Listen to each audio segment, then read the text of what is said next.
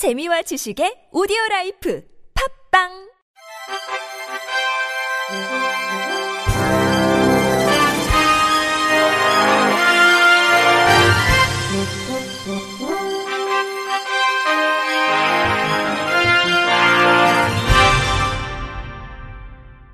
청취자 여러분 안녕하십니까. 2월 2일 목요일 KBRC 뉴스입니다. 장애계가 제6차 장애인 정책 종합 계획안에 대해 학계와 장애계의 의견이 많이 반영됐으나 주요 정책 미반영과 추진 사업 연속성의 불확실성 문제를 지적하며 아쉬움을 나타냈습니다. 전북대학교 김미옥 교수는 장애인 정책 종합계획안 분과위원을 하며 제안했던 내용들이 많이 담겨 있어 감사하다며 하지만 고령 장애인 문제가 추가되고 활동 지원 서비스 제공 인력 교육이 더욱 강조될 필요가 있어 보인다.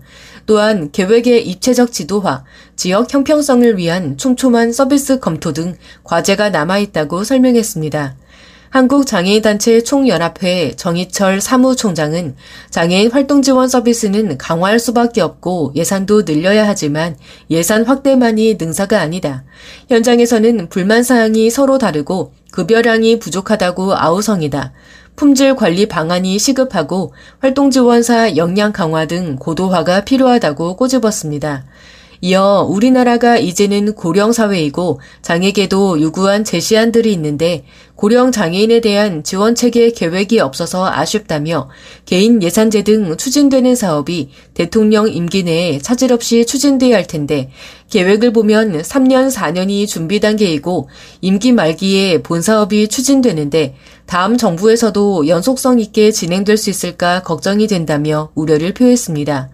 한국장애인단체 총연맹 권재현 사무차장은 단체에서 지원 주택 확충과 주거서비스 지원과 관련해 제안했는데 많은 부분이 축소된 것 같아 아쉽다며 장애인 삶의 질에 대한 체감도를 높이기 위한 방안이나 향후 나아질 것이라는 말이 담겨야 하지 않았나 생각한다고 말했습니다. 이에 대해 보건복지부 김일열 장애인 정책과장은 고령화 장애인에 대해서는 더 연구하겠다. 또한 말씀해 주신 다른 내용들에 대해서도 미흡한 점이 있다면 보완하고 고민하겠다.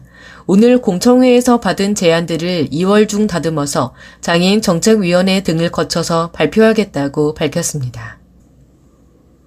2028년 로스앤젤레스 패럴림픽 22개 정식 종목이 확정됐습니다.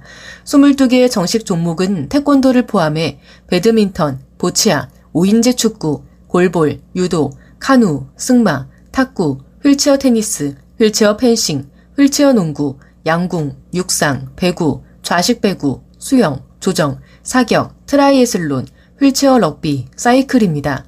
IPC는 LA 패럴림픽에 포함되기 위해 신청서를 제출한 33개 종목을 평가한 결과로 향후 LA 패럴림픽 조직위원회가 한 개 이상의 종목을 추가 신청하면 연말 집행위원회에서 종목수를 최종적으로 결정할 예정입니다. 앤드류 파슨스 IPC 회장은 33개 우수한 지원서를 받았기 때문에 집행위원회에게 매우 어려운 일이었다면서 LA 패럴림픽에 포함된 스포츠는 패럴림픽의 다양성을 보여줄 경쟁적이고 매력적인 스포츠라고 설명했습니다. 이어 LA 패럴림픽 조직위원회가 정식 종목으로 하나 이상의 스포츠를 제안할 수 있는 옵션이 있다고 덧붙였습니다. 한편 LA 패럴림픽은 오는 2028년 8월 15일부터 27일까지 개최됩니다. 대한장애인체육회는 어제 오후 2시 이천 선수촌 대강당에서 2023년 국가대표 훈련 개시식을 개최했습니다. 이번 훈련 개시식은 항저우 장애인 아시아 경기대회와 IBSA 세계 시각장애인 경기대회를 비롯해 2024 파리 패럴림픽 출전권 확보를 위한 국제대회 등 올해 개최되는 많은 국제대회에서의 선전을 다짐하기 위해 마련됐습니다.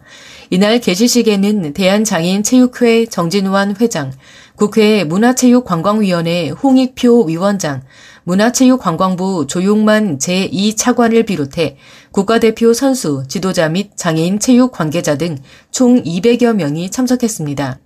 대한장애인체육회 정진환 회장은 개식사를 통해 이곳 선수촌에서 훈련하며 보내는 인구의 시간은 여러분을 성장시키고 삶의 자양분이 될 것이다.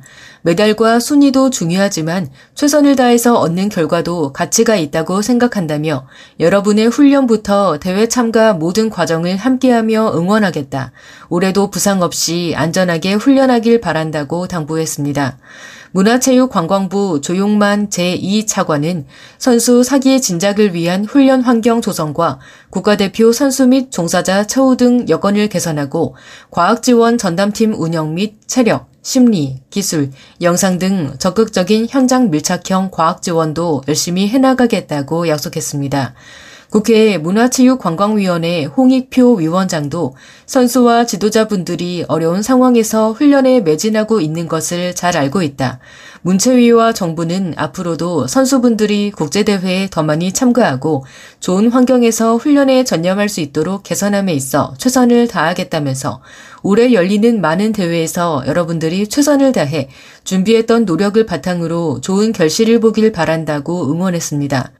국가대표 선수단 대표로 선서를 낭독한 휠체어 펜싱 권효경 선수와 배드민턴 유수영 선수는 대한민국 장애인 체육 국가대표 선수로서 체육 발전을 선도하고 목표 대회에서 최선의 성적을 거두기 위해 필승의 신념으로 훈련에 임할 것을 다짐했습니다. 국제뇌전증협회가 한국의 뇌전증 환자 지원을 위해 발의된 뇌전증 관리 및 뇌전증 환자 지원에 관한 법률안에 대한 신속한 입법을 촉구하는 성명서를 최근 발표했습니다.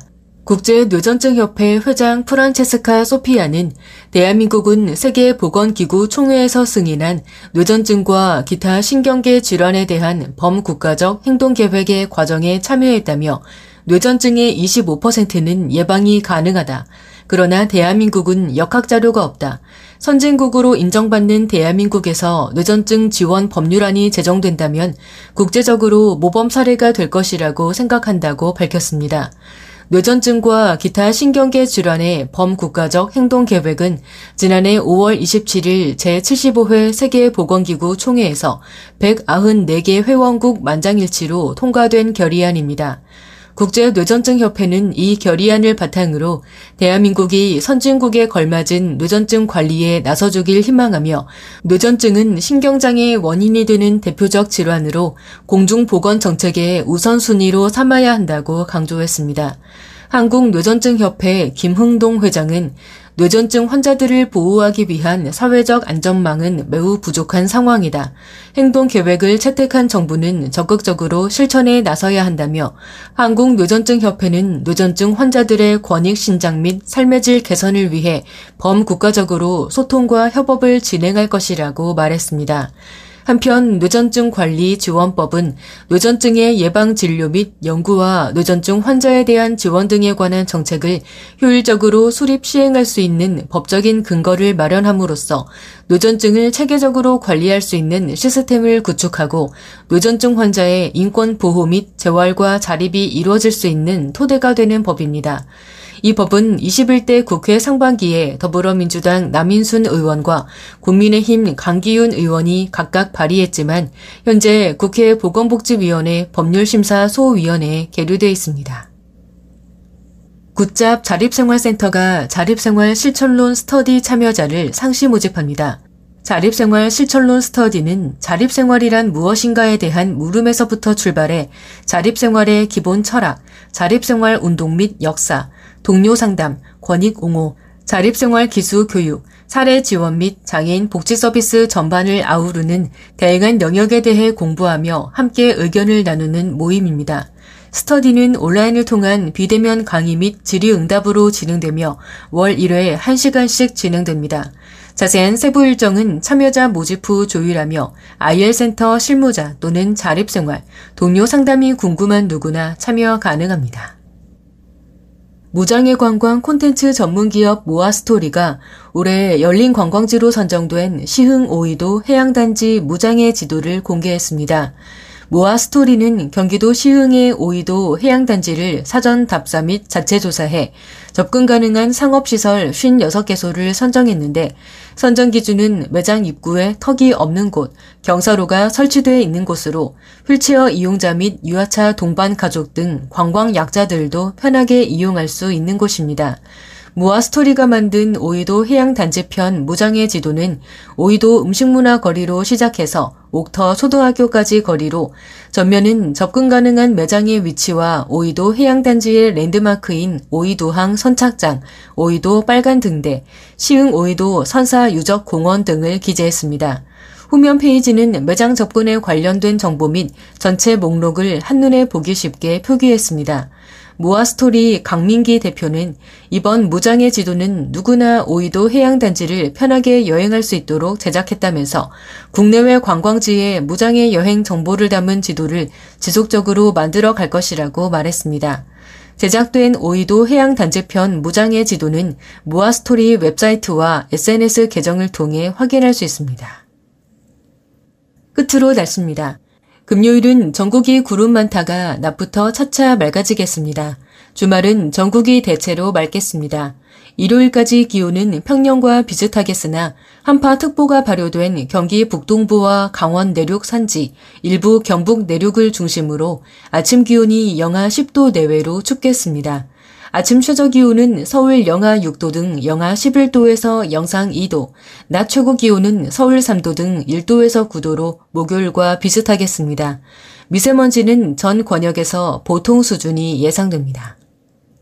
이상으로 2월 2일 목요일 KBRC 뉴스를 마칩니다. 지금까지 제작의 이창훈, 진흥의 홍가연이었습니다. 고맙습니다. KBRC.